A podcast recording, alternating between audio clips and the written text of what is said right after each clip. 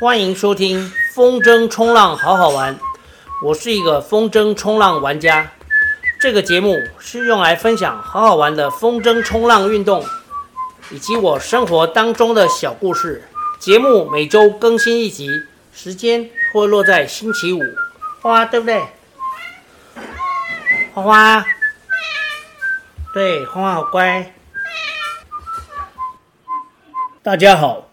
录制这一集的时间是五月二十七，今天是我隔离完毕、满血复活的日子。根据我确诊之前最新的 CDC 的规定，确诊之后以 PCR 当天，就是裁剪，不是结果出来哦，因为结果出来可能是隔天或者隔两天，裁剪当天为第零天，然后开始算七天，也就是。我 PCR 采检是星期三五月十，哎，星期四五月十九，所以五月十九是第零天。那么二十一直到二十六，就一共隔离七天。所以今天二十七号是解隔出关的日子。同时呢，我也有收到，在这期间收到了隔离通知书电子版，上面非常清楚的写着解除隔离日。五月二十七，所以这是今天是我第一天可以出门，在家里闷了七天七夜不能出门。出门之后第一件事情，当然就是赶快去跑步，因为以我这样每天习惯跑步的人，在家里闷了七天没有办法跑步，虽然有累跑步，但是还不是比不上真正的跑步。所以我今天一出门，大概是七点左右就去跑了十公里。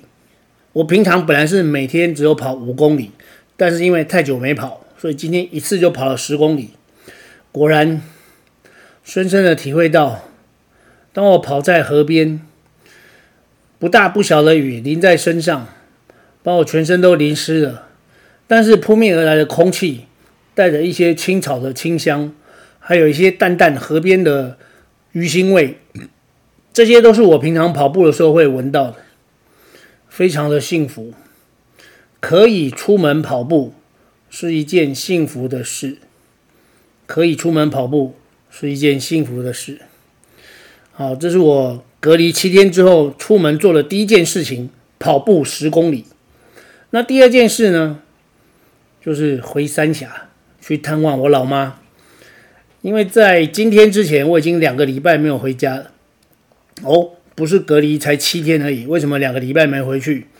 当然是为了全小锦啊，为了这个全国小学田径锦标赛。我一直担心，因为回去然后带妈妈出去吃饭。以前是每个礼拜会带我妈去爬一次满月园，或者是看电影，或者是用餐，反正一个礼拜有一个亲子活动。可是因为那个全小锦就要比了。哦，我担心这当中会有病毒的传播，所以我就把这件事情提早就停了。那其实我每个礼拜回家去看我妈，还有一个重要的事情，就是在大概五六年前吧，哦，五六年前，我妈妈她也开始喝手冲咖啡。这个手冲咖啡当然是我教她的，哦，那我教她的原因也是因为她参加了很多那个社区大学的课程。有粉彩画啦，然后打鼓班啦，哈，而且他还去户政事务所当志工，哦，三峡的户政事务所，他在这些地方发现大家都有喝咖啡的习惯，然后他就想到，其实我有自己烘豆子，我从二零一二年开始自自己烘豆子，今年已经第十一年，哦，他在我大概烘到第五年、第六年的时候，哦，他知道我都有在喝咖啡，他就跟我说，诶。不然你教我要怎么手冲咖啡，那我就立刻买了一整组的那个手冲咖啡的装备，磨豆机啦，哈，手冲壶啊，哦，这些滤杯等等的，要给给我妈，然后教她怎么手冲。后来我岳母也开始喝，所以我们也有买了一组送我岳母。哦，这又是另外一个故事。现在讲的是我妈这边。那因为我每个礼拜都烘，所以我就每个礼拜拿新的豆子回去给她。那之前两个礼拜没有回去，所以我就是之前就拿了比较多的量。他一个礼拜大概会喝掉半磅哦，这其实蛮多的。不过因为他不是只有自己喝，他会请邻居、请同事、请一些志工朋友。好，那所以我今天回去呢，就还要再带一磅的豆子。哦，可是今天早上我跑完步的时候，我打电话给他，哦，发现他没有接，所以我又打了 Line 给他，又打了手机，我又打了三种家用电话、手机还有 Line，然后都没有接，我就很紧张。哦，因为现在疫情期间，我担心，我想象一个画面，就是我回到三峡一开门，哦，其实我有在那个大门上绑用那个钥匙盒，就是像冲浪的人，他们会在那个汽车门把上用那个密码钥匙盒。因为我妈妈她常常忘记带钥匙，所以她当我开始使用这个冲浪用的密码钥匙盒，哦，密码钥匙盒就是所有冲浪的人，因为他们要下水，身上不能带汽车钥匙。哦，我知道有一些人是藏在自己的轮胎上面，可是全世界人都这样藏，所以你看到有一个冲浪的人，他没有挂密码钥匙盒，你去摸他的轮胎，你就会找到钥匙啊！我不能，我不小心把这个秘密说出来，这一段要剪掉。好，反正就是密码，我我开始用密码钥匙盒把自己的汽车钥匙绑在固定在那个汽车的门把上的时候，我就想到我可以给我妈妈买一个密码钥匙盒。哦，所以他也用了密码钥匙盒五年了。哦，就是我二零一七年刚开始玩的时候，我就开始用，好，那我就可以，我就我就想要赶快回家哦，然后我想象的画面是他一一开门发现我妈妈倒在地上，然后那个在那里呻吟说我已经跌倒在这里躺了一天都没有人，哦，然后或者是怎样，我就想象这种画面。后来我在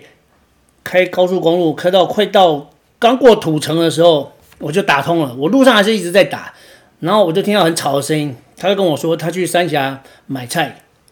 那我就跟他说好，你在三峡等我，我去接你。可是他就说他已经坐上车了，然后我就说好吧，那就回家见，OK。所以回家之后，我就把豆子给他，然后他跟我说不用，豆子太多了，因为最近疫情的关系，他一个礼拜喝不了半磅。然后我之前是给他一磅，所以他豆子还剩很多，所以我就把旧的豆子换回来，新的豆子给他。哦，那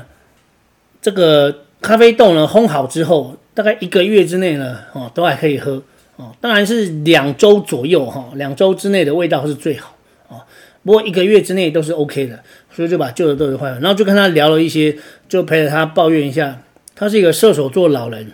你知道，八岁到八十岁的女生都是。有一票闺蜜可以抱怨，哦，所以她就是我每次回去啊，都听她在抱怨。她最近在抱怨的那个主题是爱珠，哦，就是她一个好朋友叫做爱珠，爱珠小她很多岁，哦，也是七七十出头，就是反正就是他们有一票朋友，我也不知道女女生就是这样，就是会有很多女生的话题，啊，从八岁到八十岁都是。好，我就是每次过去就每次回家，我就是固定听他讲这些哦，然后听的差不多的时候，那我就回来了，反正就是这样哦，然后再给他咖啡豆，然后看到我妈我就放心了哦，所以出门跑步十公里，还有回家探望老妈送咖啡豆，这就是我解隔出关之后哦做的头两件事情。然后接下来这一集我想要谈一谈。就是聊一聊，记录一下我这次确诊的整件事情。啊，首先我仔细的回想，在这七天当中，我仔细的回想，我到底是什么时候啊确诊，或者是被谁感染？因为我回家，我妈也有问这个问题，她说我是不是被学生传染？我说不可能。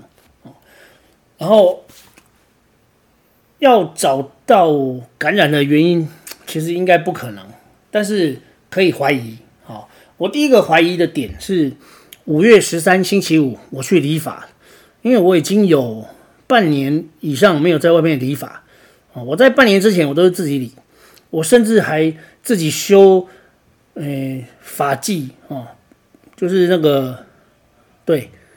然后自己修边边，就是用很简单的那个，就是理发器，就是一个八九百块减法器，我已经理坏两个减法器，这是第三个。我之前都是理理成光头，但是但是因为开始玩那个风筝冲浪之后，很容易被板子敲到头，哦，尤其是在玩浪的时候，就是越级打怪，哦，去干大浪，干那种两两公尺高的浪的时候，就很容易掉板，然后就被敲到头。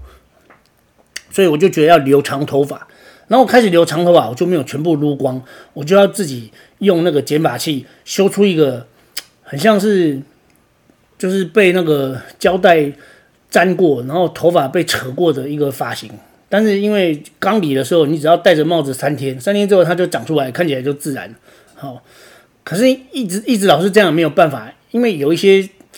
专业的事情还是要给专业的人来。就是你头发想要理的比较看起来正常一点，你偶尔还是要给专业的理发师理。所以我就花了一百块钱去做那个，就是一百块理发。然后这个时间是在五月十三。然后我开始觉得不舒服，是五月十六的星期一，哦，我星期一觉得不舒服，哦，星星期二一早上起来，我先快筛一次，发现是阴，那我就去海边玩，去海边玩回来之后就发烧了，发烧我再筛一次还是阴，然后到星期三五月十八中午的时候，哦，我发烧是星期二跟星期二下午到星期三全天，那星期三早上做完所有运动觉得不太舒服。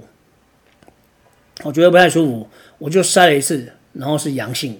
那那天下午就没有去集，没有去集训。OK，所以第一个怀疑是那个五月十三星期五理发哦。虽然我口罩都戴得紧紧的，可是我觉得有可能是因为理发不是会有那个吗？他的那些诶理发的工具可能会沾到。如果他前一个人是有染疫的啊，还有那个围在身上的那一条。那条是所有去理发人都用那一条围挡头发的那条围裙吧？我不知道那是不是叫围裙，反正就有一件很像风衣的，理发人都会穿的。哦，我也没看到他们用完就洗啊。然后他现在他只是在脖子上绑一条，让你就是打结的地方让你隔开。哦，但是你身体还是会碰到啊，所以我不知道会不会是理发，这是第一个可能。然后第二个可能就是星期一，其实五月十六星期一那天天气突然变得很凉。然后我又在那个那一天是进行二十四小时断食。我每次做二十四小时断食的时候，因为没有吃东西，所以都会很怕冷。然后那天是有一点着凉，所以第二个原因就是可能星期一着凉，着凉只是小感冒，可能还没有确诊。但是我礼拜二又跑去海边玩，哦，然后就确诊了。这可能是这两个原因吧，但是不重要，没关系，反正现在已经好了。那再来是那个症状啊，症状的部分，我看过网络上很多的网友说，他们的症状有一些是说喉咙痛到像被刀割哦，然后咳嗽咳到快死掉，咳到不能睡觉，甚至那个已经转阴之后哦，已经康复了解隔离之后呢，还是一直咳嗽，哦，一直都有后遗症。可是这些我都没有，我唯一的症状呢，就是星期二哦，我不是说礼拜一那边那天有点不舒服嘛，好像着凉。我星期二早上筛一次，晚上筛一次，然后星期三也筛一次，就是有做，就是一开始筛的头三次，星期二两次，星期三中午一次的这两天哦，一天半的时间，因为礼拜二是从海边从观音回到家才发烧。所以是星期二下午到星期三一整天，这个一天半的时间有发低烧，因为我平常的体温大概是三十五度左右，那一那两天量大概都是三十七度、三十六点九，哦，所以是低烧，因为没有很高，但是低烧已经让我觉得很不舒服，昏昏沉沉，很像是宿醉一整天。好，所以我的症状就只有一天半的发烧、低烧，然后星期三我不是约了隔天星期四的那个。那个叫什么车来素中正纪念堂，然后车来素。我星期四起床之后就没有烧了，那天就没有什么症状，哦，没什么咳，哦，也没有没有烧，也没有不舒服，然后都正常。而且其实我在居隔期间，我没有严格的戒酒，哦，我如果想喝酒的时候，我还是会喝一点，说一点其实也不算一点，因为。那个四十度的马祖高粱喝了两瓶多，快三瓶哦。本来一天是喝半罐三百 CC，我有节制，我大概每次就是喝两百多哦，没有到三百，不是两百九跟三百的差距啊，大概两百，嗯，就是有控制到，没有喝到微醺。我要喝到微醺，一定要半罐高粱才够然后我这两天有一个奇怪的感觉，就是我确诊之后，一直到现在，好像酒量变好，就是喝了酒没有觉得会晕，不，应该说喝了酒没有觉得微醺。我不知道是不是我试久一点，我过过久一点再告诉大家哈，这个状况。如果有一个那个副作用，就是确诊者副作用是酒量变好，那这不知道该高兴还是该难过。好，OK，那 这是症状，症状我只有一天半的低烧，然后接下来就一直都没症状。然后讲到这个，就是确诊者七加七的这个规定，我觉得 CDC 真的是太厉害了。我这不是讽刺，我是说真的哦，因为 我刚刚不是讲说我阳的时间刚好是七天吗？现在来算一下哦，就是我是五月十八号，快筛阳性，然后五月十九 PCR 好做 PCR，做 PCR 之后呢，PCR 那天是第零天，然后后面的七天都是都不能出门。哦，可是我其实阳的时间一共就只有七天，我是从星期三一直阳到星期二。哦，哎，我为什么可以这么确定呢？因为我是从阴筛到阳，好，然后才去做 PCR。然后我在出关前，今天是出关星期五嘛，今天星期五出关。我在星期三的时候，我在星期二的时候，我就偷偷筛了一次。为什么呢？因为我老婆她选择零加七。然后我在自主申报的时候，我最后的接触日呢，我我写的是五月十八，因为我快筛阳之后，我就开始跟我老婆保持距离，哦，我最后有接触她，哦，就是有碰到他，就是五月十八，哦，我所谓碰我所谓碰到是指那个就是在餐桌上一起吃饭，哦，是五月十八，这么近了，是五月十八，而且从那天开始就不可以抱抱了，哦。啊五月十八，如果是第零天，那么它的零加七呢，就是十九、二十、二一、二二、二三、二四、二五，他到二十五号的这七天，十九到二十五这七天，那他要他准备要那个哎出关之前，他星期一是在家办公，所以他星期二哦就做了快筛，他做了快筛，然后是阴，所以他就出门去上班，哦，那因为他。星期二做了快筛，所以我星期二也忍不住了，就就跟着筛了一次。然后我发现我星期二是阳，啊，星期二是阳。然后星期二是阳之后，我那时候很沮丧，所以说为什么我过了这么多天还是阳？啊，已经阳了七天，结果没想到这一天是最后一天。星期三我又再筛，就变成阴了，好，然后今天筛又是阴，所以星期三阴，星期五阴，这样就会一路阴下去了。哦，所以整整阳的时间呢，就是从上个星期三，好快筛阳，一直到这个星期二是阳，然后从星期三开始是阴了，哦，所以我有两次阴，就是前天阴，然后今天也阴。前面讲的是这次确诊的原因推测，还有症状，然后接下来我要我要分享的是我的体能的变化。我这七天因为都不能跑步。所以我是在家里做类跑步，这个在之前的节目里面有介绍过，就是做登阶，哦，登阶跟着拍子上上下下上上下下，然后最快是做到一分钟一百一十拍，然后后来我发现一百拍就可以了，然后我是用那个哎 interval timer，就是间歇哎间歇训练的计时器，就是它有开始。有运动的时间，我有 work out 的时间呢，跟那个 rest 的时间。好，那我是运动一分四十秒，休息二十秒，两分钟为一组。哦，这样做十八组，你真正运动时间就有半小时。OK，那就是这样子做。然后健身的部分，我本来那个棒式支撑就是一次两分钟，然后做两组，就是两分钟做两组。然后我在居隔期间，因为都没有出门，我变成可以连续做两分钟。我不知道这算不算进步。然后还有深蹲，也是本来是一分钟乘以两组，那居隔期间就变成一次做两分钟。我也不知道这样算不算进步。好，然后拉单杠呢，现在已经恢复到只有发烧那两天只能拉三四下，然后后来都恢复成，哎，像以前一样，就是一组可以拉七八下，哦，有时候可以拉到十下，然后拉三组。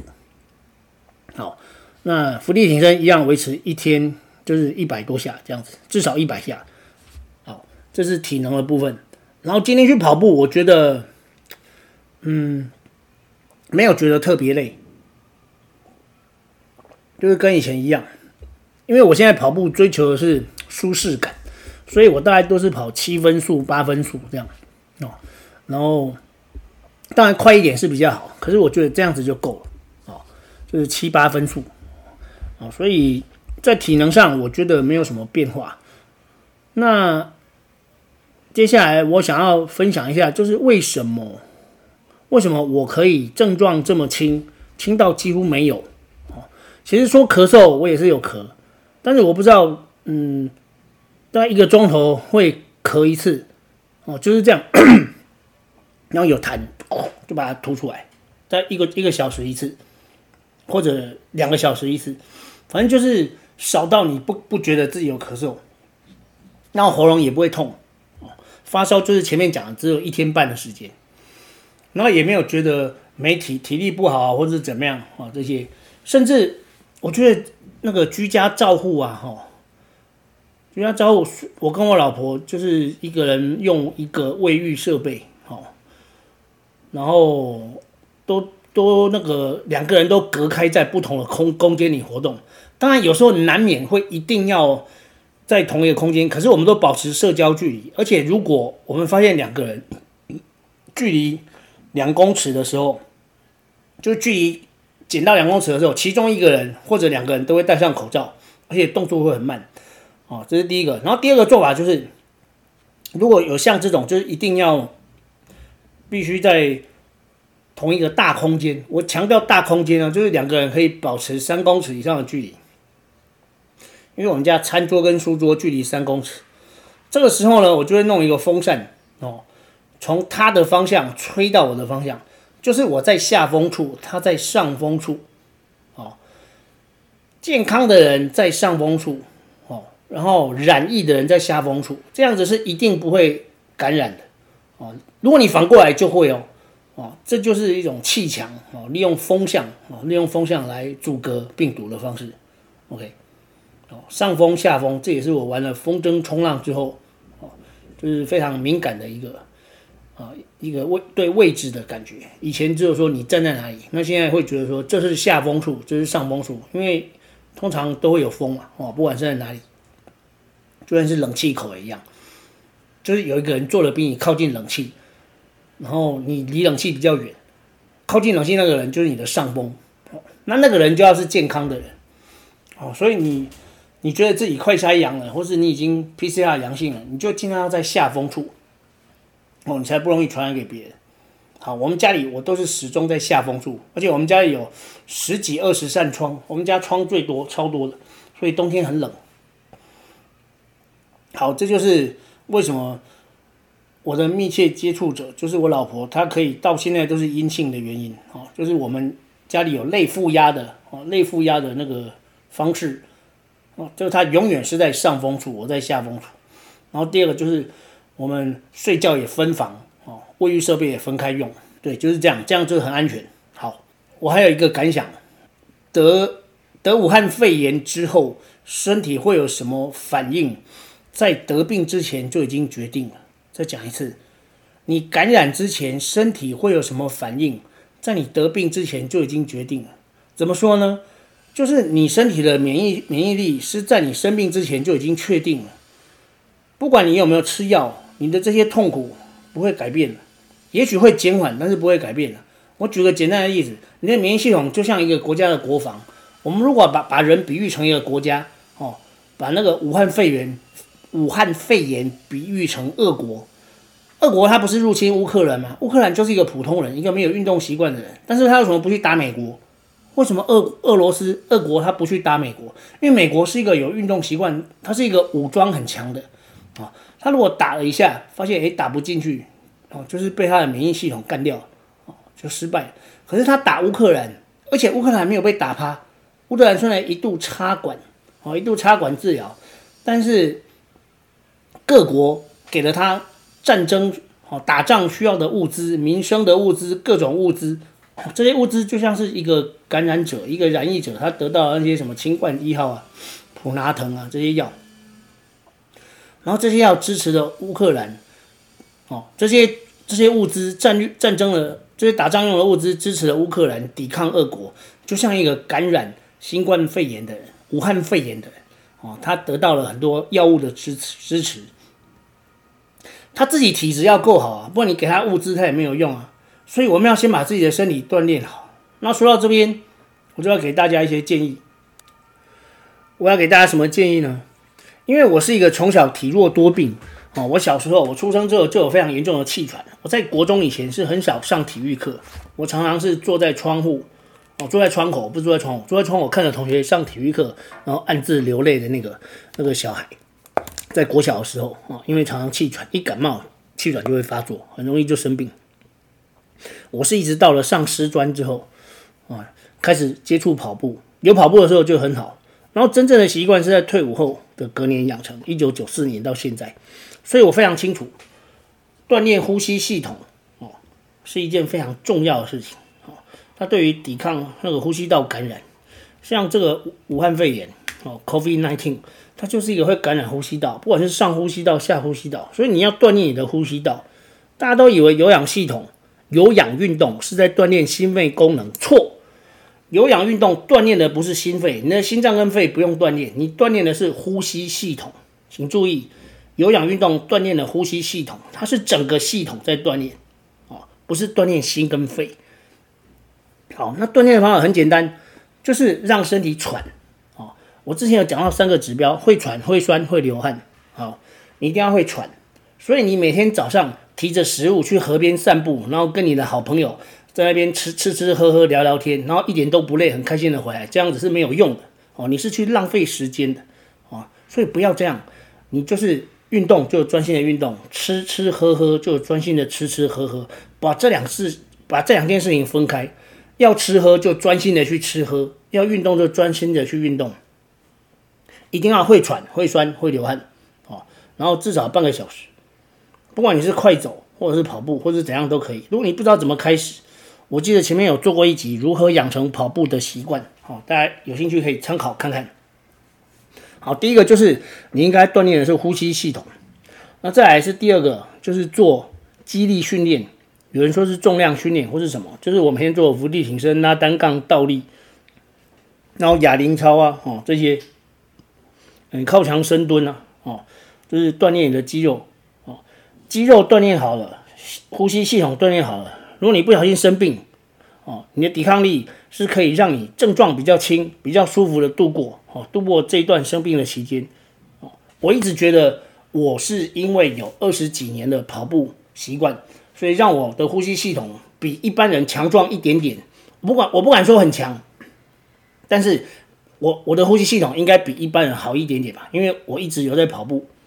哦，二十几年。都没有间断，这对我的免疫免疫力一定有很大的帮助。我相信像我这样的人很多，哦，我不是抵抗力免疫力最好的那个人，但是我们这群人有跑步习惯的人，免疫系统一定是非常好，哦，尤其是对这个不不管是不容易得，或者是得了之后，哎，不不会痛苦，然后好好的很比较轻松，好，我算是好的比较轻松。因为我听到的都是，嗯，你知道的，你只要去过过就知道，非常痛苦。但是我就没有，我就只有一天半的低烧，而且那个低烧的感觉其实也没有很痛苦，就是有点像宿醉，哦，其实常常在宿醉。好，这就是哎体能变化，然后还有锻炼你的免疫力的这些分享，啊，做一下总结。好，七天没有出门。哦，我一出门做了两件事情，就是跑步十公里，跟回家探望老母，然后再回顾整件事情。我觉得有可能生病的第一个原因是去理发，第二个原因就是陪花花睡午觉那个着凉。再来是症状，我症状非常轻微，比较不舒服的部分只有一天半发低烧，哦，就是